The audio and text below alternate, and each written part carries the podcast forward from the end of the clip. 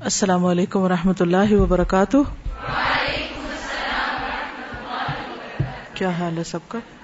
الحمد للہ نحمد ونسلی علی رسول کریم اما بعد، فاعوذ باللہ من الشیطان الرجیم۔ بسم اللہ الرحمن الرحیم۔ رب شرح لی صدری ویسر لی امری۔ وحلل اقدتم من لسانی یفقہ قولی۔ کل ہم غزوہ خیبر کے بارے میں پڑھ رہے تھے، تو تھوڑا سا نقشہ اس کا آپ کو دکھائیں گے تاکہ آپ کو اندازہ ہو سکے کہ خیبر مدینہ سے کس طرف کو تھا اور اس کے علاوہ یہ کہ مختلف قلعہ جات کہاں کہاں پر واقع تھے اور قلعہ کس طرح کا ہوتا ہے تاکہ آپ کو ایک آئیڈیا ہو سکے کہ صحابہ کرام نے جب مختلف قلعوں کا محاصرہ کیا تو جو لوگ قلعہ بند تھے وہ کن چیزوں میں تھے، کن جگہوں پر تھے اور اوور آل خیبر کا اوور ویو اب کیا ہے؟ بسم اللہ الرحمن جی یہ پہلی سلائیڈ ہے مدینہ سے خیبر تک، ٹھیک ہے؟ تو یہ نیچے مدینہ ہے یہاں پر۔ تو اس راستے سے اب یہ خیبر کو رستہ یوں جاتا ہے۔ لیکن آپ نے کیا کیا؟ رستہ بدل کر اس شاہراہ کو بند کیا، جدھر سے شام سے لوگ آ کے ان کو مل سکتے تھے۔ تو سب سے پہلے آپ اس طرف کو گئے، تو یہاں پر آپ دیکھیں مرحب کا قتل یہیں پر ہو گیا تھا۔ ٹھیک ہے؟ پھر اس کے بعد اس طرف سے آتے آتے یہ خیبر ہے، نائم کا کلا صاحب کا کلا پھر زبیر کا، پھر نظار کا، یہ مسجد سخرا ہے۔ پھر ایک رجی کا واقع ہوا تھا نا وہ جو یاد ہوگا، وہ اس جگہ تھا۔ پھر آپ دیکھیے کہ مختلف یہ اور قلعہ جات ہیں۔ تو ایک کے بعد ایک کلا پتہ ہوتا جاتا ہے۔ یہ ہر رائے خیبر ہے، یہاں پر آتشی چٹانیں ہیں۔ نیکسٹ اس میں بھی یہ انہیں کلوں کو ذرا سا مزید کھلا کر کے بتایا گیا ہے۔ یہ مختلف کلے۔ اس جگہ بھی اس جگہ۔ نیکسٹ یہ بھی کلوں کی پلیسمنٹ ہے۔ نیکسٹ یہ مرحب کا قتل جو تھا، پہلی دفاعی لائن پہ ہوا تھا۔ نیکسٹ صاحب کے کلے کا تین دن محاصرہ رہا، زبیر کلا کا چار دن رہا۔ نیکسٹ ابئی کا کلا نظار کا قلعہ نیکسٹ یہ جو تل شک تھا، اس کا چودہ یا بیس دن محاصرہ رہا۔ نیکسٹ یہ ان کی پرانے جو کھنڈرات ہیں، ان کی کچھ تصویریں۔ نیکسٹ ان کے اندر کا حصہ ہے۔ نیکسٹ یہ آپ دیکھ رہے کہ یہ پہاڑی علاقہ ان شاء اللہ ایک اور تصویر میں زیادہ کلیئر نظر آئے گا۔ ٹاپ پر، اس سے یہاں سے یہ بھی ان کھڑکیوں سے نظر آتا ہے، پورے شہر کے آس پاس کیا ہو رہا ہے۔ نیکسٹ یہ اندر کا یعنی مضبوط دیواریں ہوتی ہیں اور عام جیسے کمرے ہوتے ہیں اسی طرح کے۔ چاروں طرف سے سراؤنڈیڈ ہوتے ہیں۔ نیکسٹ لاہور کا شاہی قلعہ دیکھا کسی نے؟ ہاں سمجھے کہ وہ اسی منظر کو ذہن میں لائیے۔ نیکسٹ یہ آپ دیکھ رہے کھجوروں کے گھنے درخت۔ نیکسٹ یہ آپ دیکھیں یہ تھری ڈی پکچر ہے۔ جیسے آپ جہاز پہ بیٹھ کے اوپر سے دیکھ رہے نیچے۔ یہ آپ دیکھ رہے کلا جات۔ اور آس پاس کھجوروں کے جھنڈ۔ یہاں پر یہ لوگ کام کرتے تھے اور اسی کے اندر ان کی بستیاں تھیں۔ اس سے آپ کو اندازہ ہو جائے گا کہ کس قسم کی زمین تھی، کہاں کہاں کلے بنے ہوئے تھے اور کس طرح یہ اپنی حفاظت کے لیے بستی کو چھوڑ کے وہاں جاتے اور وہاں کلے کے اندر کھانے پینے، خوراک کا سامان، یہ سب چیزیں محفوظ ہوتی۔ اسی لیے کئی کئی دن لوگ وہاں پر اپنا بچاؤ کر لیتے تھے۔ ایسا نہیں لگتا جیسے آپ خود وہاں گھوم رہے ہو جی بہت بڑی جگہ ہے، بالکل۔ اور حیرت کی بات ہے نا کہ ایک طرف پتھریلی چٹانیں ہیں، دوسری طرف میدان ہے جہاں پر درخت ہیں کھجوروں کے۔ نیکسٹ اس میں آپ دیکھ رہے ہیں وہ کلا جو اوپر پہاڑ کے ہے۔ باقی یہ کھجوروں کے درخت کے اندر جو نیچے زمینیں ہوتی ہیں، اس پر بھی مختلف چیزیں اگاتے ہیں لوگ۔ جیسے کبھی آپ نے کینوں کے باغ دیکھے ہوں گے تو باغوں کے اندر کے جو میدان ہوتا ہے، اس میں بھی فصلیں وغیرہ ہوتی ہیں۔ پہاڑ کے اوپر جو بنا ہوا۔ جی ہاں اور پہاڑ کے اوپر جا کے کنسٹرکٹ کیا ہوا۔ نیکسٹ یہ آپ دیکھیں کہ کتنے موٹی موٹی دیواریں اور چھتیں آپ دیکھ سکتے ہیں۔ یہ اب اندر سے باہر کا نظارہ ہو رہا ہے، کلے کے اندر سے۔ مدینہ سے جو خیبر کا راستہ ہے، وہ پیچیدہ دروں سے تقریباً سو کلو میٹر تک یعنی کافی تنگ رستہ ہے۔ دروں کے بیچ میں سے ہو کے گزرتا ہے۔ یہ چھت کی کڑیاں سی نظر آ رہی چلیے، کافی ہے تاکہ ہمارا لیسن پھر آگے کا ہو سکے۔ اور بھی ہے یہ۔ اس کو آپ مزید دیکھ لیجیے گا کیونکہ اس وقت پھر ٹائم تھوڑا ہے۔ اندازہ تو آپ کو ہو ہی گیا کہ کیا چیز ہے۔ جی؟ جی ہاں۔ وہ تو چاروں طرف سے سراؤنڈ کر لیتے نا کیونکہ باہر نکل کے نہیں ہوگا کچھ نیچے، کچھ اوپر، ہر طرف سے۔ ظاہر ہے کہ وہ اس میں بعض اوقات کودتے تھے جا کے، کوئی ایک آدھ آگے جاتا تھا، دروازے کھولتا تھا۔ جی اس کے لیے ہمت چاہیے نا۔ جی آپ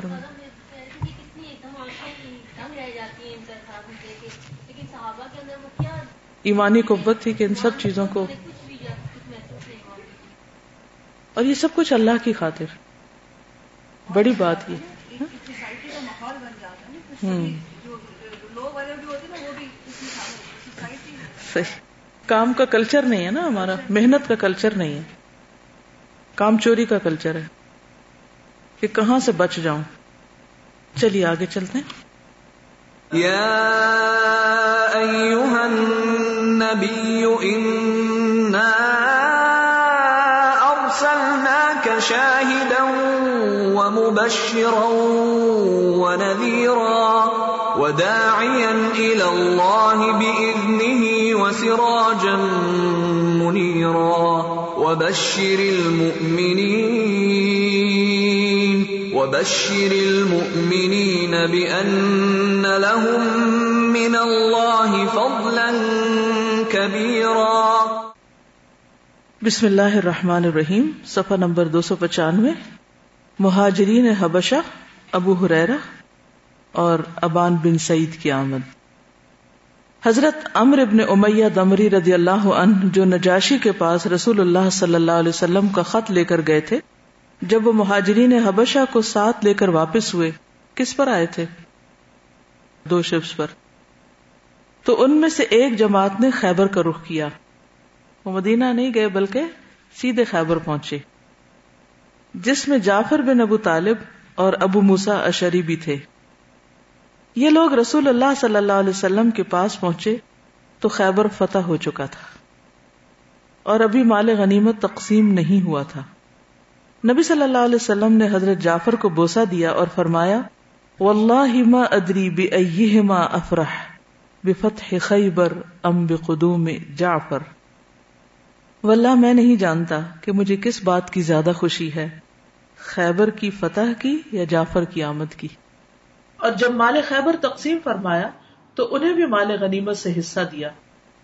جعفر کون تھے؟ حضرت علی کے بھائی تھے، جعفر بن نبی طالب۔ یہ وہی تھے جنہوں نے نجاشی کے سامنے اسلام پیش کیا تھا۔ سورت مریم سنائی تھی۔ اس سے ایک بہت اہم نقطہ سمجھ میں آتا ہے۔ کیا؟ آپ کا یہ جملہ ایک بہت بڑا سبق اپنے اندر رکھتا ہے۔ علاقوں کی فتوحات بھی اہم ہیں، لیکن انسان کچھ کم اہم نہیں۔ اور کتنے سالوں کے بعد ملاقات ہوئی۔ اور وہ بھی مدینہ جا سکتے تھے جو نسبتاً قریب تھا، خیبر دور تھا۔ اور وہ یہ کہتے کہ ہم ذرا ریسٹ کرتے ہیں، اتنے میں حضور صلی اللہ علیہ وسلم واپس آ جائیں گے۔ کہ نہیں، ہم وہیں چلتے ہیں جہاں آپ جا چکے گھر تو ان لوگوں کا تو مکہ میں تھا نا، لیکن مکہ تو اب گھر نہیں رہا۔ حضور صلی اللہ علیہ وسلم بھی ہجرت کر کے، باقی صحابہ بھی کر کے، وہ اپنے کاموں میں مصروف ہیں۔ تو وہ بھی مدینہ جا کر اس بات کی فکر کرنے کی بجائے کہ کہاں ہم رہیں، کیا ہو، اب ہماری واپسی کے بعد ہماری سیٹلمنٹ کس طرح ہوگی۔ ان کے سامنے بھی مقصد عزیز ہے اور وہ ڈائریکٹ وہاں پہنچ جاتے ہیں۔ اور کیا سمجھ آتا ہے آپ کو؟ نبی صلی اللہ علیہ وسلم اپنے جذبات کا اظہار بھی کرتے، محبت کا اظہار بھی کرتے۔ آگے چلتے ہیں۔ باقی مہاجرین حبشہ سے بچوں اور عورتوں سمیت سیدھے مدینہ تشریف لائے تھے۔ ظاہر ہے کہ عورتوں کے لیے اتنی آگے ٹریولنگ اور پھر ان کا کوئی ایکٹیو رول بھی نہیں تھا، اس لیے وہ مدینہ چلے گئے۔ فتح خیبر کے بعد آپ صلی اللہ علیہ وسلم کی خدمت میں ابو حرارہ بھی حاضر ہوئے۔ وہ آپ کے خیبر روانہ ہونے کے بعد مدینہ آ کر مسلمان ہوئے تھے۔ پھر اجازت لے کر خیبر روانہ ہو گئے تھے۔ رسول اللہ صلی اللہ علیہ وسلم نے انہیں بھی خیبر کی غنیمت میں سے حصہ دیا، کیونکہ وہ بھی اللہ کی راہ میں ہجرت کر کے آ رہے تھے۔ خیبر کی فتح کے تین سال بعد آپ صلی اللہ علیہ وسلم کا انتقال ہو جاتا ہے۔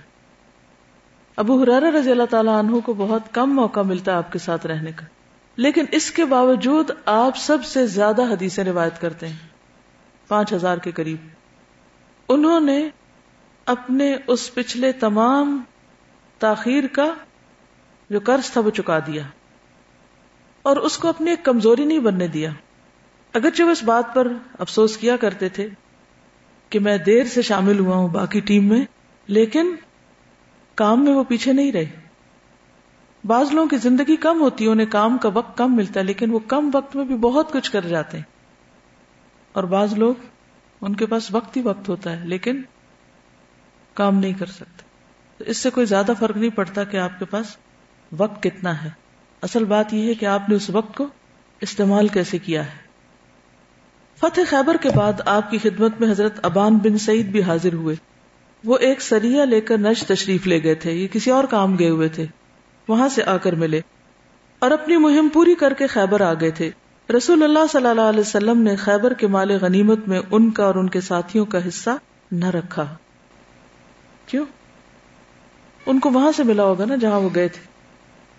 اس میں آپ دیکھیے کہ حضرت ابو حرار رضی اللہ تعالیٰ عنہ کے بارے میں چند اور باتیں آپ کی خدمت میں رکھوں گی کیونکہ احادیث کی روایت میں ان کا ایک بہت بڑا رول ہے۔ اور جس طرح یہ یہاں پر آ کر ملتے ہیں نبی صلی اللہ علیہ وسلم سے اور جس طریقے پر وہ اپنی باقی زندگی گزارتے ہیں، اس میں ہمارے لیے بہت بڑا سبق ہے۔ خیبر کی یہ مہم سات ہجری میں ہوئی تھی۔ ابو حرارا سات ہجری میں آپ کے پاس آئے، مسلمان ہوئے جبکہ آپ خیبر میں تھے۔ اور جب سے نبی صلی اللہ علیہ وسلم سے ملے، لمحہ بھر بھی جدا نہ ہوئے۔ کہیں نہیں ان کو چھوڑا۔ عبادت گزار اور بہت رجوع کرنے والے بن گئے۔ انہوں نے اپنی بیوی اور خادم کے ساتھ رات کے قیام کی باری لگائی ہوئی تھی۔ تین لوگ تھے، تینوں نے رات کو بانٹا ہوا تھا اپنے درمیان۔ ایک تہائی وہ قیام کرتے ون تھرڈ ایک تہائی ان کی بیوی اور ایک تہائی ان کا خادم قیام کرتا تھا۔ اس طرح رات کی کوئی گھڑی ایسی نہ ہوتی کہ ابو حرارا کے گھر میں عبادت، ذکر اور نماز نہ پڑھی جاتی ہو۔ یعنی کس طرح انہوں نے ٹائم مینجمنٹ کی ہوئی تھی؟ کاموں کے لیے اپنے آپ کو باریاں لگائی ہوئی تھی اور اللہ کی عبادت میں بھی۔ نفلی عبادت ہے یہ۔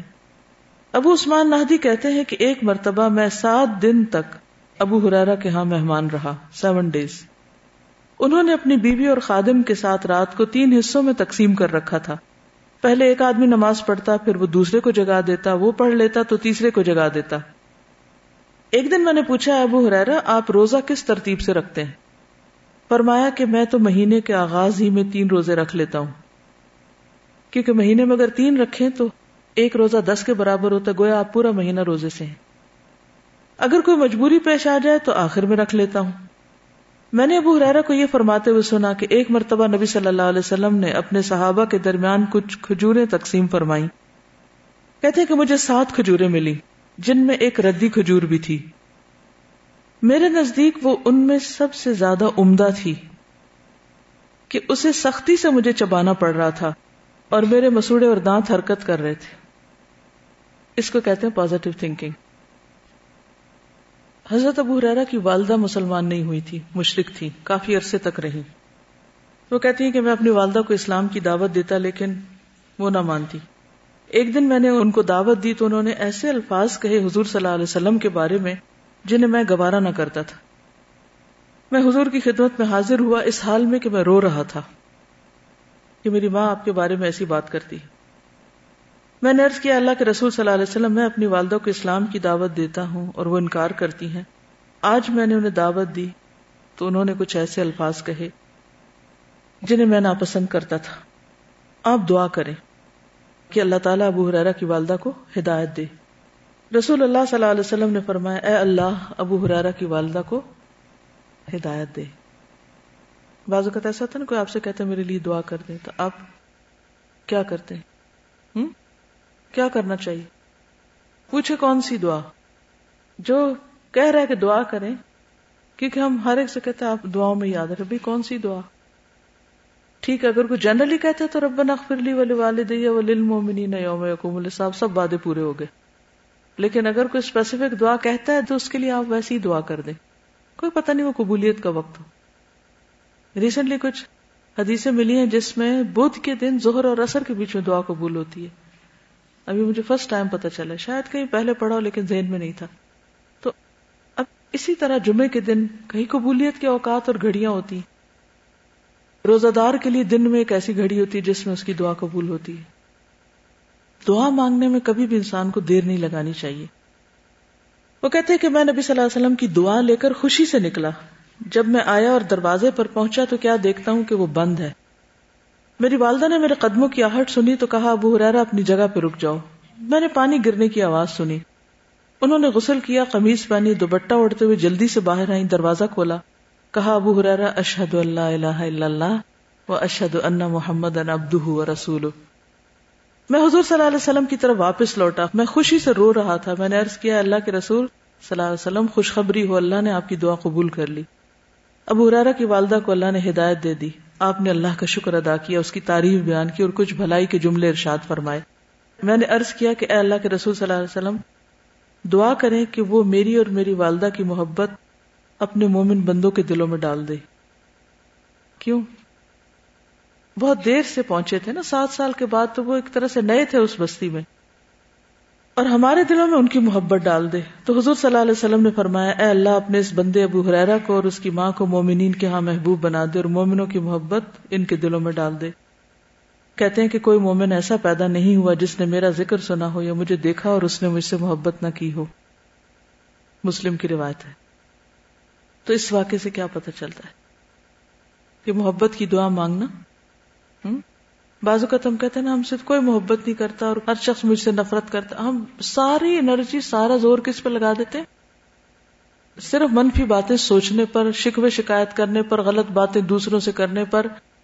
یہ نہیں سوچتے کہ کتنا اچھا چانس ہے، اس وقت قبولیت کا وقت میں اللہ سے دعا مانگ لوں۔ جو کوئی مجھے نہیں دے رہا، میں آگے بڑھ کر اس کو دوں تو اللہ تعالیٰ مجھے بھی عطا کرے گا، کیونکہ دینے والوں کو ضرور ملتا ہے۔ یہ بھی اللہ کا وعدہ ہے۔ انفق یبن آدم، انفق علیک لیکن ہم سولوشن کی طرف نہیں جاتے. یہ دس از اے بگیسٹ پرابلم ہم ہر وقت مسائل کا سوچتے ہیں اور یہ سوچتے ہیں کہ کوئی ہمارے لیے سولوشن ڈھونڈ دے صحابہ کے ہاں آپ دیکھیں گے کہ ہر معاملے میں ان کا مائنڈ اسی طرف کام کرتا تھا کہ اس مسئلے کو حل کیسے کیا جائے. حتیٰ کہ انہوں نے آ کر جب انہوں نے دیکھا کہ پریشان ہے تو صرف رونا نہیں رویا، ساتھ ہی سولوشن بتایا کہ آپ دعا کر دیں۔ اور پھر دوبارہ ایک اور پرابلم دل میں تھکا، اس کی بھی دعا کر دیں۔ تو جو چیزیں آپ کو کھٹکتی رہتی ہیں اور جن پر آپ پریشان رہتے ہیں اور جن کا آپ کو کوئی حل نہیں ملتا، نہ کسی انسان کے پاس حل ہے، کیونکہ انسان تو خود کمزور فقیر ہے۔ تو جس وقت دل میں خیال ہے، اسی وقت اللہ سے مانگنا شروع کر دیا کرے دیر نہ لگایا کرے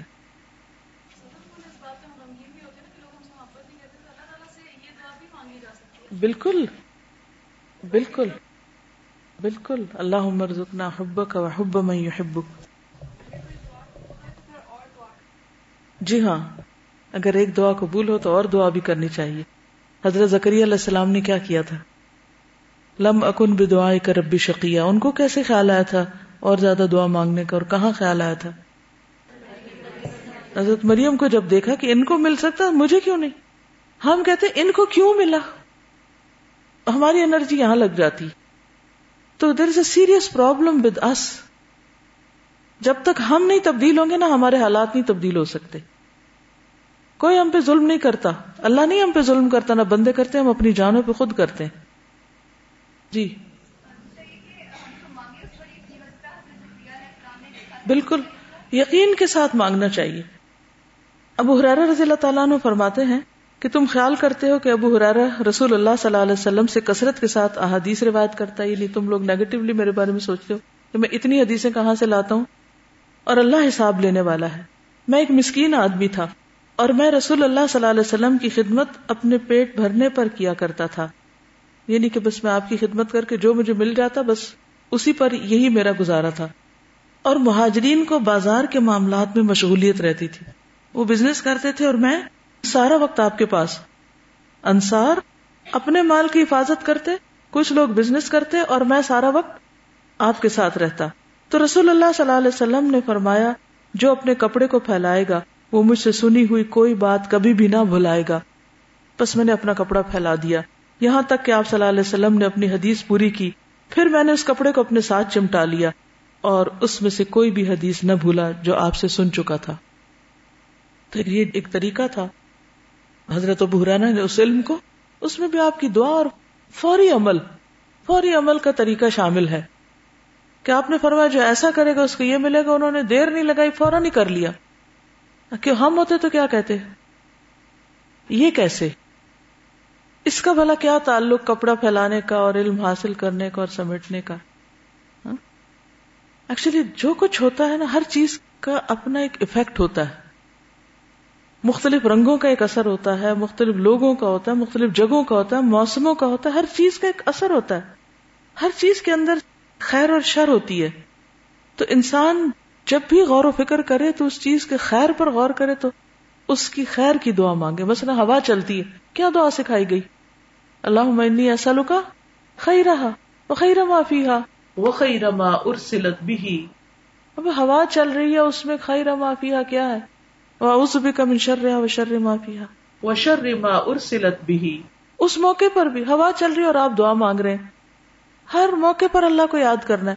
اور ہر ایک چیز سے جو ہماری فیلنگز بدلتی رہتی ہے نا بس ان فیلنگز کو صرف فیل ہی نہیں کرنا ان کو کیش کرنا ہے. وہ کیسے؟ اگر خوش ہو رہے ہیں تو اللہ کا شکر ادا کر کے اللہ سے کوئی دعا مانگ لیں اچھی سی. جو چیز آپ دیکھ رہے ہیں اس کے اندر کی خیر مانگ لیں۔ تو ہر موقع پر خیر، فضل، بھلائی، اچھی سوچے، پازیٹو سوچے، مسائل کے آنے پر پریشانیاں اور اس کے شکوے، شکایت اور اس کو بے عزت کرنا اور اس کے ساتھ بدتمیزی کرنا، یہ چیزیں چھوڑ کر مثبت طریقے اختیار کریں۔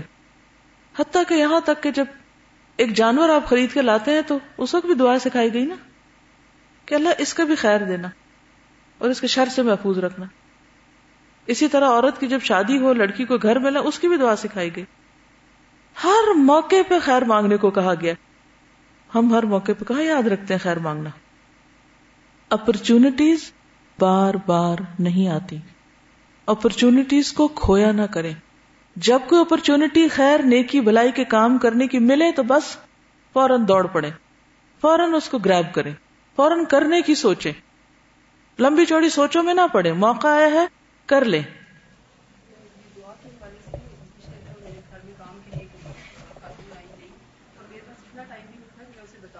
کہ کرنا کیا ہے؟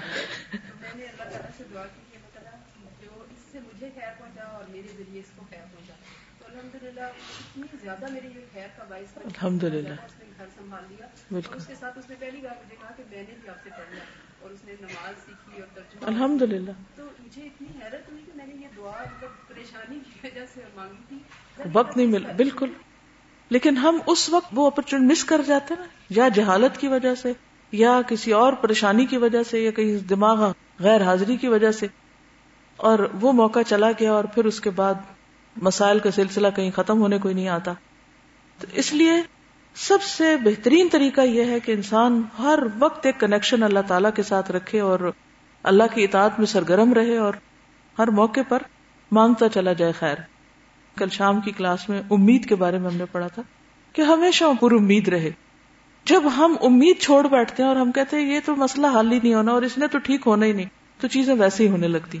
جب آپ یہ سوچیں نا کہ نہیں، انشاءاللہ اس کے بعد جب یہ کام ہو جائے گا نا، پھر یہ موسم بدلے گا، یہ دن بدلیں گے، پھر یہ ٹھیک ہو جائے گا معاملہ۔ اصل میں شیطان کے وسو سے یہی تو ہوتے ہیں، وہ ہمارا اینمی ہے، وہ ہر وقت ہمیں مایوسی میں رکھتا ہے تاکہ ہم اپنا وقت ضائع کر دیں۔ مزارب کہتے ہیں، اس دوران کے میں رات کو چل رہا تھا، میں نے ایک شخص کو تکبیر کہتے سنا۔ میں نے اپنا اونٹ اس کے قریب کیا اور یہ تکبیر کہنے والا کون شخص ہے؟ اس نے کہا، ابو ہرارا میں نے پوچھا، تکبیر کس وجہ سے کہی؟ انہوں نے کہا، میں نے سفر کے دوران میں اپنی باری کی شرط پر اور پیٹ بھر کھانے کی شرط پر بسرا بنتے۔ غزوان کا مزدور تھا، جب لوگ سوتے تو میں پانی پلاتا اور جب اترتے تو خدمت کرتا۔ بس اللہ نے اس عورت سے میری شادی کرا دی، آج وہ میری بیوی ہے۔ جب لوگ سوار ہوتے ہیں تو میں سوار ہوتا ہوں، جب اترتے ہیں تو میری خدمت کی جاتی۔ تو وہ دن یاد کر کے تکبیر پڑی تو اللہ اکبر۔ یعنی اللہ ہی بڑا ہے۔ تیزی میں واقع پڑا، ٹائم کم ہے۔ مقصد یہ تھا کہ انسان بعض اوقات ایسا تھا نا، سفر کے دوران اپنے خیالوں میں کھو جاتا ہے، پھر اپنے آپ سے کوئی بات کرتا ہے۔ ماضی یاد کرتے نہیں وہ ایک فلم چلنے لگتی ہے ماضی کی کہ ایک وقت تھا کہ میرے پاس کھانے کو کچھ نہیں ہوتا تھا اور میں ایک عورت کا غلام تھا، غلام سے مراد کام کرنے والا تھا۔ اور پھر مزدوری کرتا، لوگوں کے سامان اٹھا کے رکھتا۔ لیکن آج اللہ سبحان و تعالیٰ نے سارے دن بدل دیے۔ تو اس پر وہ اللہ کی بڑائی بیان کر رہے ہیں۔ ابو حرارا فرماتے، میں نے یتیمی کی حالت میں پرورش پائی۔ بچپن میں یتیم تھے ماں نہیں پالا، اسی لیے ماں بھی ساتھ تھی جب وہ آئے مدینہ میں۔ مفلسی کی حالت میں ہجرت کی کچھ نہیں تھا ان کے پاس۔ میں پیٹ بھر کھانے اور سفر کے دوران میں اپنی باری کی شرط پر بنت غزوان کا نوکر تھا۔ سفر کے دوران جب لوگ کسی منزل پہ ٹھہرتے تو میں ان کے لیے ایندھن جمع کر کے لاتا، لکڑیاں چن کے لاتا۔ جب وہ سوار ہوتے تو میں چلتے ہوئے ہدی خانی کرتا۔ اللہ کا شکر ہے جس نے دین کو سہارا اور ترقی کا باعث بنایا اور ابو حرارا کو دینی اور دنیاوی طور پر امام، عالم اور گورنر بنا دیا۔ بعد میں ان کو عہدہ بھی ملا تھا۔ ابو حرارا کہتے ہیں، مجھ سے زیادہ احادیث جاننے والا کوئی نہیں سوائے عبداللہ بن امر کے، کیونکہ وہ لکھ لیتے تھے اور میں لکھتا نہیں تھا۔ جب وہ فوت ہو رہے تھے، اس وقت بھی حدیث روایت کر رہے تھے۔ یہ ہوتے ہیں وہ لوگ جو اپنے مقصد کے ساتھ مرتے دم تک جڑے رہتے ہیں اور اس میں کسی قسم کی رکاوٹ نہیں آتی۔ جب وفات کا وقت قریب آیا تو فرمانے لگے، مجھ پر کوئی خیمہ نہ لگانا، نہ میرے ساتھ آگ لے کے جانا یعنی قبرستان۔ مجھے جلدی لے جانا، کیونکہ نبی صلی اللہ علیہ وسلم نے فرمایا، جب کسی نیک آدمی کو چارپائی پہ رکھا جاتا ہے، تو وہ کہتا ہے، مجھے آگے بھیجو، جلدی بھیجو۔ اور اگر کسی گناہ گار کو رکھا جاتا ہے، تو کہتا ہے، ہائے افسوس، مجھے کہاں لے کر جا رہے ہو؟ بہرحال، یہ تھے ابو حرارہ رضی اللہ عنہ۔ ان کے بارے میں اور بھی بہت ساری چیزیں، لیکن اتنا یاد رکھنا کافی ہے، کیونکہ ابو حرارہ جو تھے، جب یہ پڑھتے نا کہ سات ہجری میں مسلمان ہوتے ہیں تو ان کے وہ مدینہ کے سات سال اور مکہ کے تیرہ سال ان کی زندگی سے مائنس تھے۔ انہوں نے وہ دور نہیں دیکھا تھا۔ لیکن جو تین سال ان کو ملے تھے اس میں، انہوں نے بھرپور کام کیا۔ اچھا ہمیں بھی بعض اوقات بڑی عمر میں جا کے قرآن پڑھنے کا موقع ملتا ہے، پھر ساری زندگی ہم یہ روتے رہتے باقی یہ اس میں گزار دیتے ہیں کہ اچھا وہ اتنی لیٹ عمر میں پتا چلا۔ کتنے لکی ہیں وہ لوگ جن کو پہلے سے ہی پتا ہے۔ تو کبھی ہم افسوس کرنا چھوڑیں گے؟ کبھی پریشان ہونا چھوڑیں گے؟ کیونکہ یہ عادت ہوتی ہے پریشان رہنا۔ جب ایک چیز ہاتھ سے چھوٹتی ہے تو دوسری پکڑ لیتے ہیں پریشان ہونے کے لیے۔ کیونکہ وہ نشا سا ہوتا ہے نا۔ اتنی عادت ہو چکی ہوتی ہے ہمیں پریشان رہنے کی کہ ہم، ہمیں لگتا ہے اگر ہم پریشان نہ ہو تو ہم زندہ نہیں رہیں گے۔ کب پریشانیاں چھوٹ سکتی ہیں انسان کی؟ کس طریقے پر؟ ہوں؟ جی ہاں۔ بالکل، جب اپنا لینس چینج کرے، جب اپنی چیزوں کو دیکھنے کا، واقعات کو دیکھنے کا طریقہ بدلے۔ جب آپ وہ بدل لیں گے، تو وہی چیزیں آپ کو مختلف نظر آنے لگے گی۔ آپ جی ہاں پریزنٹ میں رہنے سے۔ اچھا یہ کہنا بہت آسان ہے، لیکن اس کی پریکٹس کرنی پڑتی ہے بار بار۔ پھر ہونے لگتا ہے۔ بازو کا ایسا ہوتا ہے نا، آپ نماز پڑھ رہے ہوتے ہیں، اتنے میں کوئی دھڑ سے کچھ ٹوٹنے کی آواز آتی ہے۔ کبھی کچھ ہوتا ہے۔ اچھا آپ کا خیال کدھر چلا جاتا ہے؟ فوراً؟ یہ کیا ہوا؟ پھر آپ سوچنے لگ جاتے اچھا یہ آواز تو شیشہ ٹوٹ آواز تو شیشہ ٹوٹنے جیسی۔ پھر کہتے ہیں کہ نہیں رائٹ سائڈ سے آ رہی ہے، لگتا ہے فلان جگہ ٹوٹی ہے۔ اچھا یہ یہ سب شیطان اس وقت تاک میں لگا ہوتا ہے نا، ہر وقت، کہ کہاں سے اس کو بہکاؤں؟ انا یو افکون انسان کو خود بھی پتہ نہیں چلتا کہ کدھر سے کھو گیا، کہاں۔ اچھا تو میں فوراً اپنے آپ کو کہتی ہوں، اس کو چھوڑو پریزنٹ میں جیو۔ کیا کر رہی ہو صرف نماز؟ جھٹک کے پھر نماز کی طرف۔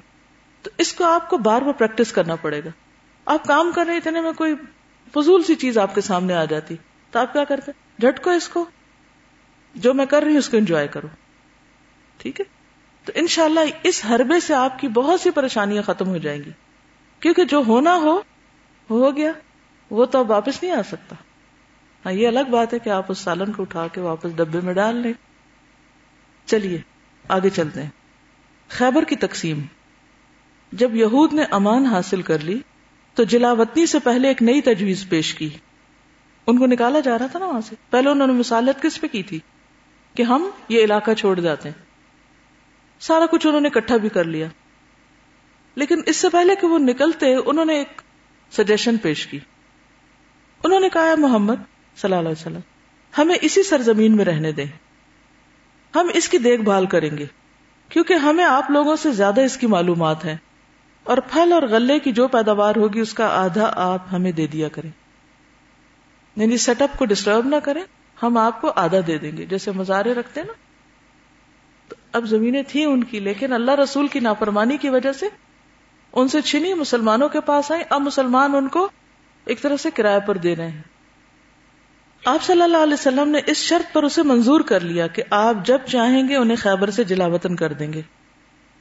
جب چاہیں گے یہ کانٹریکٹ ختم ہو جائے گا۔ سمجھ آئی کہ نہیں؟ یہ بہت عقل بندی کی بات تھی۔ بہت ہی زبردست حکیمانہ فیصلہ تھا۔ یعنی اس میں اعتدال ہے۔ نہ آپ نے مکمل ٹرسٹ کیا اور نہ ہی مکمل طور پر ان کی ایکسپرٹیز کو لوز کیا کانٹریکٹ کیا۔ کہ ٹھیک ہے، رہو، کام کرو۔ کیونکہ واقعی وہ جتنا ان جگہوں پہ کام کر سکتے تھے، دوسرے نہیں کر سکتے تھے۔ یہاں پر آپ دیکھیے کہ کس کو اپوائنٹ کیا جا رہا ہے، جو زیادہ اسکلفل ہے۔ لیکن ساتھ ہی کیا رکھا گیا؟ کہ اگر کام نہیں کیا یا کوئی گڑبڑ کی تو پھر ہمیں رائٹ ہوگا کہ تمہیں نکال دیں۔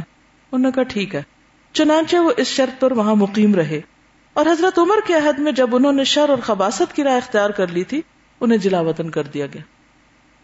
پھر رسول اللہ صلی اللہ علیہ وسلم نے خیبر کو چھتیس حصوں میں تقسیم کیا، تھرٹی سکس پارٹس میں۔ ہر حصہ ایک سو حصوں کا مجموعہ تھا۔ اس کے پھر ہنڈریڈ، آپ یوں سمجھے کہ ٹوٹل کو تھرٹی سکس میں ڈیوائڈ کر کے ہر ایک کے اندر پھر ہنڈریڈ ڈبیاں بن گئی اس میں سے نصف آدھا یعنی اٹھارہ حصے مسلمانوں کے اجتماعی ضروریات اور حوادث کے لیے الگ کر لیے۔ اور باقی نصف یعنی اٹھارہ حصے اس طرح غازیوں میں تقسیم کیے کہ پیادہ کو ایک حصہ اور گھڑ سوار کو تین حصے دیے، کیونکہ وہ اپنا گھوڑا بھی ساتھ لایا ایک حصہ اس کا اپنا اور دو حصہ اس کے گھوڑے کے۔ اس کے اوپر بھی تو خرچ آتا ہے نا۔ اس غزبے میں دو سو شہ سوار تھے، دو سو گھڑ سوار تھے۔ ان کے چھ حصے ہوئے۔ بارہ سو پیدل تھے، ان کے بارہ حصے ہوئے۔ اس طرح آپ نے اس کو تقسیم کیا۔ خیبر کھجوروں اور غلوں سے بھرا پڑا تھا۔ خیبر کھجوروں اور غلوں سے بھرا ہوا تھا۔ چنانچہ حضرت عائشہ کا بیان ہے کہ جب خیبر فتح ہوا تو ہم نے کہا، اب ہمیں پیٹ بھر کر کھجور ملے گی۔ سات سال بعد۔ اور خیبر سے مدینہ واپس آ کر مہاجرین نے انصار کو کھجوروں کے وہ درخت واپس کر دیے جو انصار نے بطور امداد انہیں دے رکھے تھے۔ کیونکہ اللہ نے اب ان کو غنی کر دیا اپنے فضل سے۔ اس کے بارے میں ایک اور روایت میں آتا ہے، انس بن مالک سے روایت ہے کہ جب مہاجرین مکہ سے مدینہ آئے تو ان کے پاس کچھ نہیں تھا۔ اور انصار زمین اور جائیداد کے مالک تھے، لینڈ لارڈز تھے۔ انصار نے زمین اور جائیداد مہاجرین میں اس شرط پر تقسیم کر دی کہ ہر سال ان کے پھل اور پیداوار دیا کریں گے اور محنت و مزدوری مہاجرین کریں گے۔ اور انس رضی اللہ تعالیٰ عنہ کی ماں یعنی ام سلیم، جو عبداللہ بن نبی طلحہ کی بھی ماں تھی انہوں نے رسول اللہ صلی اللہ علیہ وسلم کو کھجور کے چند رخت دیے۔ گھر کے خرچ کے لیے۔ کس نے؟ بعض اوقات لوگ کہتے ہیں کہ آپ صلی اللہ علیہ وسلم کی آمدنی کا کیا ذریعہ تھا؟ آپ کو کون سا کاروبار کرتے تھے؟ کیا بزنس کرتے؟ تو بہت سے لوگ اس سے غافل ہیں کہ آپ کا سورس آف انکم کیا تھا۔ تو اب یہ دیکھ رہے ہیں۔ خاتون ام سلیم، انہوں نے کیا کیا؟ کھجوروں کے کچھ درخت۔ شروع میں تو حضرت علی مزدوری کر رہے تھے نا۔ پھر آہستہ آہستہ مزید رستے بھی کھلتے گئے۔ انہوں نے کھجوروں کے کچھ درخت آپ کو دیے تھے۔ رسول اللہ صلی اللہ علیہ وسلم نے وہ درخت اپنی آزاد کردہ لانڈی ام امن کو جو حضرت اسامہ کی والدہ بھی تھی ان کو دے دیے۔ جب نبی صلی اللہ علیہ وسلم خیبر والوں کے قتل سے فارغ ہوئے اور مدینہ واپس آئے یعنی جنگ سے فارغ ہوئے غزبے سے فارغ ہو کے مدینہ آئے، تو مہاجرین نے انصار کی دی گئی جائیدادیں انہیں واپس دے دی کیونکہ اب ان کو خود اس سے مل گئے تھے۔ رسول اللہ صلی اللہ علیہ وسلم نے انس کی ماں کو ان کے کھجور کے درخت واپس کر دیے۔ اور رسول اللہ صلی اللہ علیہ وسلم نے ام امن کو اس کے بدلے میں اپنے باغ کے کچھ درخت دے دیے۔ تو اس سے کیا پتا چلتا ہے؟ آپ کو کوئی چیز دیتا ہے؟ ادھاری دیتا ہے، رینٹل دیتا ہے، کچھ بھی۔ آپ اس کو کسی اور کو دے رہے ہیں۔ پھر اس کے بعد آپ واپس کر رہے ہیں تو وہ چیز واپس بھی لے سکتے۔ ویسے تو حکم ہے نا کہ ہدیہ دے کر نہیں لے سکتے۔ لیکن اگر آپ اپنے استعمال کے لیے مثلاً آپ کو کوئی فرنیچر ہے، کوئی چیز ہے، آپ نے ضرورت کے تحت کسی کو دے دی۔ جب ان کے پاس اپنی آ گئی، انہوں نے نیا بنوا لیا، آپ کو واپس دیا، تو آپ اس کو واپس لے سکتے، لے کر کسی اور کو بھی دے سکتے۔ تو یہ اصول یاد رکھیے، ہدیہ دے کے نہیں لے سکتے۔ تو ہدیے میں اور آریتن دی ہوئی چیز میں فرق ہوتا ہے۔ آریتن کا کیا مطلب؟ ادھار دی ہوئی۔ ٹھیک ہے؟ اس میں ایک اور روایت میں بھی آتا ہے کہ پہلے ام امن ہچکچائیں اور کہہ لیں میں تو نہیں دوں گی واپس اب۔ لیکن آپ نے کہا اچھا میں تمہیں اور جگہ سے دیتا ہوں، یہ واپس کر دو، کیونکہ سب واپس ہو رہی تھی چیزیں۔ اس سے بھی آپ دیکھیں صحابہ کرام کا استغنا، کہ جب تک ضرورت تھی چیز رکھی، جب ضرورت پوری ہو گئی، لالچ نہیں تھا نا، تو اس کو واپس کر دیا۔ ام امن نے جب انکار کیا نا کہ میں نہیں واپس دوں گی، تو حضور نے فرمایا اچھا ان سے دس گنا زیادہ لے لو۔ اور وہ ان کو دے دو۔ اس سے ایک اور بات بھی پتہ چلتی ہے۔ خواتین سے معاملہ مشکل ہوتا ہے۔ اچھا۔ زہریلی بکری۔ یہ واقعہ سنا ہوا؟ خیبر ایک طرح سے یعنی جتنی بھی اب آج تک جنگیں ہوئی فتوحات ہوئی ان کی ایک پیک تھی نا، پھر اس کے بعد یوں لگتا ہے کہ جیسے اب واپسی کا اور کمپلیشن کا سلسلہ شروع ہو رہا ہے۔ اس کے بعد عمرہ ہوتا ہے، پھر مکہ فتح ہوتا ہے اور پھر یعنی آپ صلی اللہ علیہ وسلم کا ایک مشن اپنے کمپلیشن کی طرف لوٹ رہا ہے۔ کیونکہ آپ صلی اللہ علیہ وسلم کی جب وفات ہوئی تو آپ نے فرمایا کہ میں اس کا زہر جو مجھے اس وقت دیا گیا تھا، اس کا اثر اب تک محسوس کرتا ہوں۔ تو یہ زہر خیبر کے موقع پر دیا گیا تھا۔ جب حالات پرسکون ہوئے اور خوف جاتا رہا تو یہود اپنی خباست پر پلٹ آئے۔ اور انہوں نے نبی صلی اللہ علیہ وسلم کے قتل کی سازش کی۔ چنانچہ اپنے اکابر میں سے ایک شخص سلام بن مشکم کی بیوی کے ذریعے سے رسول اللہ صلی اللہ علیہ وسلم کو ایک زہر آلود بکری ہدیہ کی۔ اسے معلوم تھا کہ رسول اللہ صلی اللہ علیہ وسلم کو بازو پسند ہے یعنی بکری کا۔ لہذا اس نے بازو میں زیادہ زہر ڈالا۔ رسول اللہ صلی اللہ علیہ وسلم نے اس بکری کا ایک لکما لے کر چبایا، پھر تھوک دیا، فرمایا، انہا شاہ تم مسمومتن، یہ زہر آلود بکری ہے۔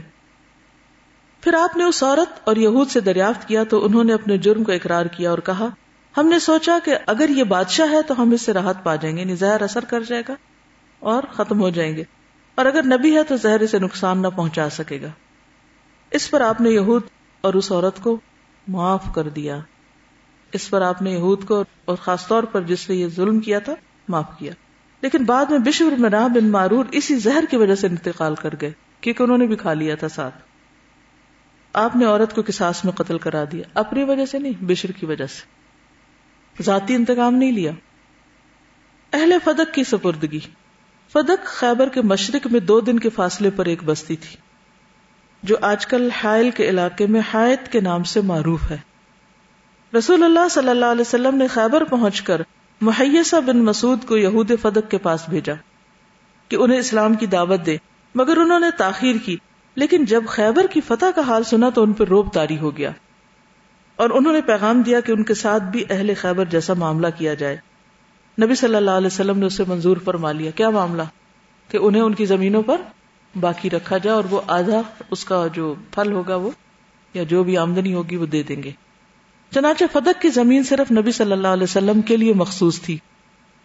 اس میں سے آپ اپنے اوپر خرچ فرماتے، بنو ہاشم کے بچوں کی عیالداری کرتے نا یتیم بچے وغیرہ، اور ان میں سے غیر شادی شدہ ضرورت مندوں کی شادی فرماتے۔ یعنی وہ آپ نے اپنے لیے، اپنے خاندان والوں کے لیے، ان کے یتیموں کے لیے اور دیگر ضروریات کے لیے مخصوص کر لیا۔ واد القرا۔ رسول اللہ صلی اللہ علیہ وسلم خیبر کے بعد واد القرا تشریف لے گئے۔ وہاں کے باشندوں کو جو یہودی تھے، اسلام کی دعوت دی۔ مگر انہوں نے اسلام قبول نہ کیا، نہ آپ کے تابع فرما ہوئے، بلکہ جنگ کے لیے نکل آئے۔ ان کا ایک آدمی میدان میں آیا، اسے حضرت زبیر نے قتل کر دیا، پھر دوسرا آیا، اسے بھی انہوں نے قتل کیا۔ پھر تیسرا آیا، اسے حضرت علی نے قتل کیا۔ اس طرح ان کے گیارہ آدمی قتل ہوئے۔ جب بھی کوئی مارا جاتا تو آپ باقی یہود کو اسلام کی دعوت دیتے۔ اور جب بھی کوئی نماز پڑھتے تو انہیں اسلام کی دعوت دیتے۔ غرض اسی طرح شام ہو گئی۔ دوسرے دن صبح آپ پھر تشریف لے گئے۔ لیکن سورج ابھی نیزا برابر بھی بلند نہ ہوا تھا کہ یہود شکست کھا گئے۔ اور مسلمانوں نے بہت سا مال غنیمت حاصل کیا۔ پھر یہود نے گزارش کی کہ ان کے ساتھ بھی اہل خیبر جیسا معاملہ کیا جائے۔ آپ صلی اللہ علیہ وسلم نے منظور فرما لیا۔ اور ان کے لیے یہ بات تحریر فرما دی۔ یعنی لکھ کر دے دیا ان کو۔ اہل تیما کے لیے مصالحت۔ تیما کے یہود کو خیبر، فدق اور وادل قرا کی خبریں موصول ہوئی تو انہوں نے جزیے کی ادائیگی پر مصالحت کر لی اور اپنے علاقے میں امن کے ساتھ برقرار رہے۔ حضرت صفیہ سے شادی۔ حضرت صفیہ بن تحیہ ابن اختب کو جب قیدیوں میں شامل کیا گیا یعنی خیبر کے قیدیوں میں۔ تو انہیں رسول اللہ صلی اللہ علیہ وسلم کی اجازت سے حضرت دہیا بن خلیفہ کلبی نے لے لیا۔ لیکن صحابہ نے آ کر حضور صلی اللہ علیہ وسلم سے عرض کی کہ وہ صرف آپ کے شایان شان ہیں۔ وہ کیوں؟ وہ قریضہ اور نذیر کی سردار ہیں۔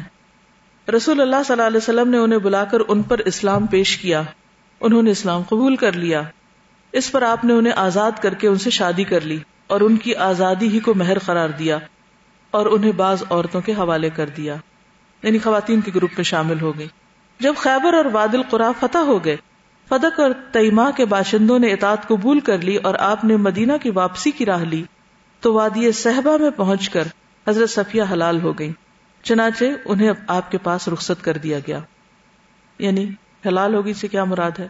آپ کو معلوم ہے نا کہ جو عورتیں جنگوں میں پکڑی آتی ہیں، تو یہ میک شور کیا جاتا ہے کسی کو بھی دینے سے پہلے کہ وہ پریگنٹ نہیں ہے چنانچہ انہیں آپ کے پاس رخصت کر یعنی اس وقت ان کی رخصتی ہوئی، نکاح ہو چکا تھا۔ آپ نے دلہا کی حیثیت سے ان کے ہمراہ صبح کی، کھجور، پنیر اور گھی پر مشتمل ولیمہ کھلایا۔ تین روز شبہ عروسی کے طور پر ان کے ساتھ قیام فرمایا، پھر روانہ ہو گئے۔ اور سفر سات ہجری کے آخر یا ربیع الاول سات ہجری کے اوائل میں مدینہ تشریف لائے۔ خیبر میں کتنا عرصہ گزرا؟ محرم سات ہجری میں گئے تھے۔ تو گویا دو مہینے کا یہ سارا معاملہ تھا، جس میں آپ ایک اور بڑے دشمن سے نمٹ کر آ رہے تھے۔ کیونکہ اگر آپ ان کو ایسے ہی چھوڑ دیتے، تو مدینہ میں کبھی بھی امن قائم نہیں ہو سکتا تھا۔ بس یہ ایک جملہ یاد رکھیے، کبھی بھی کوئی آپ کے ذہن میں یہ ڈالنے کی کوشش کرے کہ آپ نے ان کے ساتھ کوئی زیادتی کی تھی۔ اللہ تعالیٰ نے نبی صلی اللہ علیہ وسلم کو بھیجا ہی اس لیے تھا۔ ارسل رسول بل ہدا و دین الحق الدین کلی۔ دین کو اسٹیبلش کرنا آپ کے مقاصد میں سے تھا۔ اسی کے لیے آپ نے یہ سارے اقدامات کیے۔ غزب ذات الرقا اس کا مختصر ذکر پیچھے آپ پڑھ چکے ہیں، تھوڑا سا اس میں مزید بات کروں گی۔ جماعت الا سات ہجری۔ اب آپ دیکھیے ربیع الاول میں واپس آ رہے ہیں۔ اور سات ہجری سیم ایئر جماعت الا میں یعنی نیکسٹ منتھ پھر ایک اور مہم۔ خیبر سے مدینہ آ کر رسول اللہ صلی اللہ علیہ وسلم مطمئن ہو چکے تو سنا کہ بنو انمار سالبہ اور محارب کے بدو اکٹھے ہو رہے ہیں۔ آپ نے کسی اور کے بارے میں پڑھا کہ اتنے چیلنجز میں اس کی لائف گزری اور پھر بھی اس نے تعلیم، تعلم، تربیت کا سارا کام بھی انجام دیا ہو۔ حیرت انگیز پرسنالٹی ہے نبی صلی اللہ علیہ وسلم کی۔ ہماری زندگی میں ایک چھوٹا سا کوئی واقعہ، حادثہ، کوئی پریشانی، کچھ پیش آ جائے تو ہماری کتابیں بند ہو جاتی۔ ہیں ہمیں سیکھنا یہ ہے، اگر ہم زندگی کو واقعی صحیح استعمال کرنا چاہتے ہیں، تو سیکھنا یہ ہے کہ حالات کچھ بھی ہوں۔ جو کام ہم کر رہے ہیں، اس میں کوئی کمی نہ آئے۔ وہ ساتھ کے ساتھ جاری رہے۔ اس میں آپ دیکھیں کہ پاکستان کے حالات جیسے، جس وقت بھی اخبار اٹھائیں، جب بھی خبریں پڑھیں، کہیں بھی رہیں، خصوصاً اگر آپ کراچی رہتے ہوں، تو ہر روز ایک نئی خبر، ایک نئی مشکل، ایک نئی پریشانی۔ ایک نیا حادثہ، ایک نیا چیلنج۔ کبھی پاکستان کو خطرہ ہے اندرون سے اور کبھی خطرہ ہے بیرون سے۔ اس ساری صورت حال سے عوام کو جب صحیح رہنمائی نہیں ملی، تو بڑی موج کیا لوگوں نے۔ کیا حالات کو بہانا بنا کر ہر کام ہالٹ پہ، ساری ترقی کا عمل رک جاتا ہے۔ سڑک بن رہی تو وہ بند ہو گئی۔ کوئی راستہ بند کیا تو دوبارہ نہیں کھولا۔ ہر چیز میں پیچھے سے پیچھے۔ کیوں؟ اس لیے کہ ہم حالات کو ازر بنا لیتے۔ آپ کہیں بھی رہ رہے ہیں۔ دنیا میں کہیں بھی چلے جائیں۔ مکمل امن کہیں بھی نہیں ہے۔ ہر جگہ کسی نہ کسی طرح کے کوئی مسائل ہیں۔ کہیں تھوڑے، کہیں زیادہ۔ مثلا ایک مسئلہ جو یہاں ہے، وہ دوسری جگہ نہیں ہوگا، لیکن وہاں ایک اور ہوگا، جس کو آپ فورس ہی نہیں کر رہے۔ اور آپ سمجھ رہے آپ یہاں سے نکل کے کہیں اور امن میں رہیں گے۔ یہ نہیں ہو سکتا۔ دنیا امتحان کی جگہ یہ کیسے ہو سکتا ہے کہ یہاں آپ کو جنت مل جائے؟ جنت صرف ایک ہی ہے اور وہ مرنے کے بعد ہی ملے گی۔ اس لیے یہاں یہ ہمیشہ یاد رکھیے۔ شادی ہے، بچے پیدا ہو رہے ہیں، وہ وہ پڑھ رہے ہیں، اب ان کی شادی ہے، اب ان کے آگے بچے ہیں، اب دنیا میں سلسلے جاری رہیں گے۔ لیکن جو آپ زندگی میں مقصد اپنے سامنے رکھیں، اس میں اونچ نیچ تو ہوگی، کبھی زیادہ کام ہوگا، کبھی کم ہوگا۔ لیکن موافق حالات کا انتظار نہیں کرنا۔ کہ ذرا حالات ٹھیک ہو جائے پھر میں بہت اچھی طرح کام کروں گی۔ یہ اپنی ڈکشنری سے نکال دیں۔ انہوں نے ایسے ہی رہنا ہے۔ اور مجھے بھی اپنا کام نہیں چھوڑنا۔ میں تو کرتے رہنا۔ کچھ بھی ہو۔ بچہ رو رہا ہے، اٹھا لیں اس کو، کندھے لگا لیں۔ بیٹھ کے نہیں پڑھ سکتے۔ وہ چاہتا کہ آپ اسے لے کے چلے، ایک ہاتھ میں اس کو پکڑے، ایک میں کتاب پڑھے۔ اب تو خیر بہت ساری سہولتیں نکل آئی ہیں، لیکن پہلے کیا ہوتا تھا، صرف پڑھنا اور لکھنا ہی پڑتا تھا۔ آپ کو لکھنا ہے ایک طرف، اس کو بٹھا کے پکڑ لیں، اس کے ہاتھ میں پینسل دے دیں، اپنے میں بھی پکڑ لیں۔ اس کو چھوڑ نہ دیں وہ دوسروں کو تنگ کرنے کے لیے۔ وہ آپ کی ذمہ داری ہے، اس کو پکڑ کے رکھنا آپ کا کام ہے۔ یا پھر اس کا کوئی بندوبست کرے۔ لیکن اپنا کام جاری رکھے۔ آسن تو یہ ہے کہ اس کو اپنے ساتھ مصروف کر لیں۔ کیونکہ اس میں بھی نقصان ہے کہ آپ اس ذمہ داری سے ٹوٹلی اپنی آنکھیں بند کر لیں اور بالکل آپ ایبسولوٹلی کسی اور طرف چل پڑے اور وہ بگڑے تگڑے جو مرضی کرے، یہ بھی ٹھیک نہیں۔ تو جو فرائض ہے فرائض ہے اب آپ دیکھیں، میں جب یہ سبب تیاری کر رہی تھی اور حضرت صفیہ کی شادی کا واقعہ پڑھ رہی تھی، میں نے کہا، ایسے شادی ہوتی ہے۔ جا رہے ہیں، رستے میں شادی ہوئی، وہیں جو کھانے پینے کو جو چیزیں تھیں، وہی رکھی، وہی ولیمہ ہوا، چلو بھائی آگے چلو۔ آگے، اگلی مہم۔ اب یہ تھوڑی ہے کہ واپس آ کے مدینہ میں پھر آرام فرما رہے ہیں کہ اب وہ روٹین میں پھر اگلے مہینے ایک اور چیلنج ہے۔ اچھا پھر ہم سٹ پٹا بیٹھتے ہیں اور ہم سر پکڑ لیتے ہیں اور پھر ہم شکوے شروع کر دیتے ہیں اور پھر ہم اسی میں لیٹ ہو جاتے ہیں اور کہتے ہیں، ہم تو اس لیے نہیں کچھ کر پاتے۔ یہ سب بہانے۔ کچھ بھی ہو، چلتے رہے، کام کرتے رہے۔ جی ہاں ان کے سارے رائٹس پورے کیے، جو بھی کرنا تھا کیا، لیکن نہ سفر رکے، نہ مہمیں رکی، نہ غزبے رکے، نہ کچھ اور رکا۔ کسی چیز کو بہانا بننے نہ دے زندگی میں۔ ابھی چونکہ وقت کم ہے، ورنہ میں آپ کو بتاتی کہ اس وقت بھی دنیا میں ان سنتوں پر عمل کرنے والے لوگ موجود ہیں۔ مسلمانوں نے اس سنت کو چھوڑ دیا ہے کہ ہر حال میں کام کرنا ہے۔ اور ہمیں اللہ نے سب کچھ دے رکھا ہے اور ہم عقل استعمال نہیں کرتے۔ اپنی صلاحیتوں کو استعمال نہیں تو یہ سیلف پٹی اور رونا دھونا اور مسئلے مسائل سب سے باہر نکلیے اگر آپ کو اپنے آپ سے پیار ہے اور واقعی اپنے خیر خواہ ہیں۔ کیونکہ آخرت میں جب امال نامہ خالی ہوا نا تو وہاں بھرنے کی کوئی چیز نہیں ہے۔ وہ یہاں ہے۔ تو اس لیے کسی چیز کو عذر نہیں بننے دیں۔ اور نہ رکاوٹ۔ غزوہ ذات رقا چونکہ پڑھا ہوا اس لیے جلدی سے میں اس کو نکال دیتی ہوں۔ خیبر سے مدینہ آ کر رسول اللہ صلی اللہ علیہ وسلم مطمئن ہو چکے تو سنا کہ بنو انمار سالبہ اور محارب کے بدو اکٹھے ہو رہے ہیں۔ آپ صلی اللہ علیہ وسلم نے مدینے کا انتظام حضرت عثمان بن عفان کو سونپا اور سات سو صحابہ کی میت میں مدینے سے دو دن کے فاصلے پر واقع مقام نخل کا رخ کیا۔ وہاں بنو غطفان کی ایک جمعیت سے آمنا سامنا ہوا۔ دونوں فریق ایک دوسرے کے قریب آئے اور بعض نے بعض کو خوفزدہ کیا، لیکن جنگ نہیں ہوئی۔ نماز کی اقامت کہی گئی تو رسول اللہ صلی اللہ علیہ وسلم نے سلاط خوف پڑھائی۔ یعنی ایک گروہ کو دو رکت نماز پڑھائی، پھر وہ لوگ پیچھے چلے گئے تو دوسرے گروہ کو دو رکت نماز پڑھائی۔ اس طرح آپ کی چار رکت نماز ہوئی اور لشکر کی دو دو رکت یہی سلاط خوف ہے۔ اس کی اور بھی صورتیں ہیں جو احادیث میں مروی ہیں۔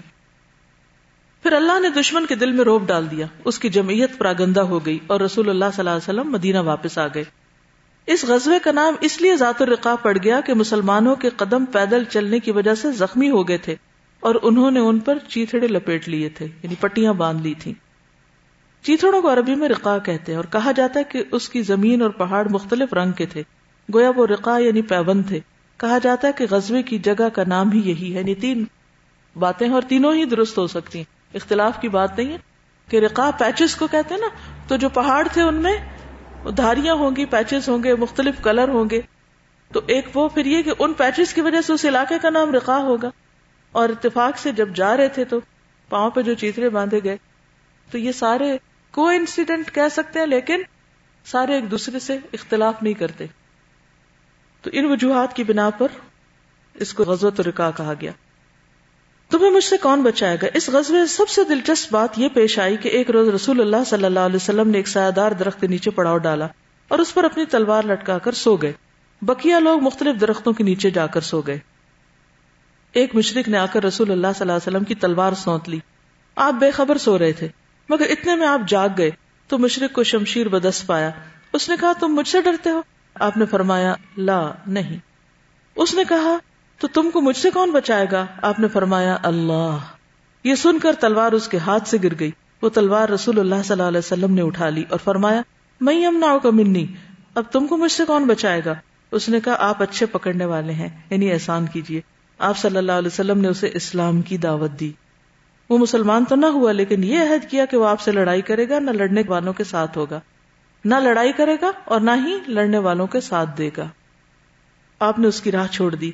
اس نے اپنی قوم میں واپس جا کر کہا، میں سب سے اچھے انسان سے ملاقات کر کے تمہارے پاس آیا ہوں۔ عام اہل مغازی کہتے ہیں، یہ غزبہ چار ہجری میں پیش آیا اسی لیے پیچھے میں نے اس کا ذکر کیا تھا۔ مگر صحیح یہ ہے کہ یہ سات ہجری میں غزوہ خیبر کے بعد پیش آیا۔ کیونکہ ابو حرارا اور ابو موسا اشری اس غزبے میں موجود تھے اور یہ دونوں نبی صلی اللہ علیہ وسلم کے پاس غزوہ خیبر کے بعد آئے۔ اس غزے سے پہلے اور اس کے بعد راستوں کے امن دہشت گردوں کی سرکوبی اور تقریبی مجموعوں کو منتشر کرنے کے لیے متعدد سرایا روانہ کیے گئے، لیکن طوالت سے بچنے کے لیے ان کا ذکر موقوف کیا جاتا ہے۔ یعنی اور بھی سریات ہیں، میں انشاءاللہ کوشش کروں گی ان کے نام ایٹ لیسٹ آپ کو بتا دوں کچھ کے، تاکہ ایک اندازہ ہو کہ اب وہ جو عمرہ قزا نے ایک سال کا وقفہ دیا گیا تھا کہ اچھا اگلے سال عمرہ کرنا، تو صرف اس ایک سال میں آپ نے کیا کیا کچھ نہیں کیا۔ صرف انتظار میں فارغ بیٹھے نہیں رہے۔ اچھا موقع آئے گا تو پھر اگلے سال عمرہ کریں گے۔ کچھ کہنا چاہے تو کہیے۔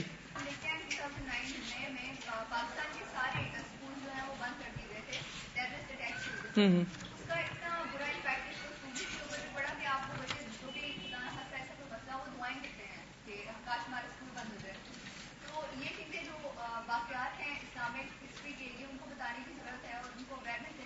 بتائیے، آپ کو پتا تھا اس سے پہلے؟ نہیں پتا تھا نا؟ ان کو کیسے پتا چلے گا؟ آپ بتائیں گے تو پتا چلے گا نا۔ پھر کیا فرض بنتا ہے؟ کہ اس علم کو اپنے پاس نہ رکھ لیں۔ کچھ لوگ تو پڑھنے آگے، لیکن سب تو پڑھنے بھی نہیں آتے۔ اگر آپ یہاں نہ ہوتے، سو کہیں اور کسی کالج میں بیٹھے ہوتے، تو آپ کو یہ ہسٹری تو نہیں پتا چلتی۔ تو اس لیے بے حد ضروری ہے، کیا؟ سیکھیں اور سکھائیں۔ اس کے لیے ایک طریقہ یہ ہے کہ لوگوں میں مختلف جو جو پیمفلٹس بنتے ہیں، یہ لے جائیں، انہیں پڑھ کے سنائیں اور آگے سے آگے پھیلائیں۔ جی۔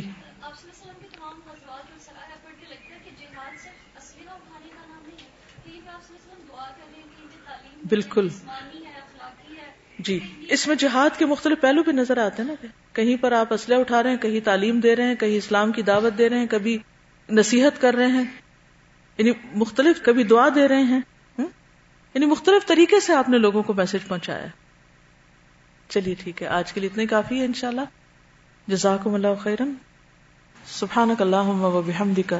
نشہد اللہ الہ الا انت۔ نستغفرک و نتوب الیک۔ السلام علیکم و رحمۃ اللہ وبرکاتہ۔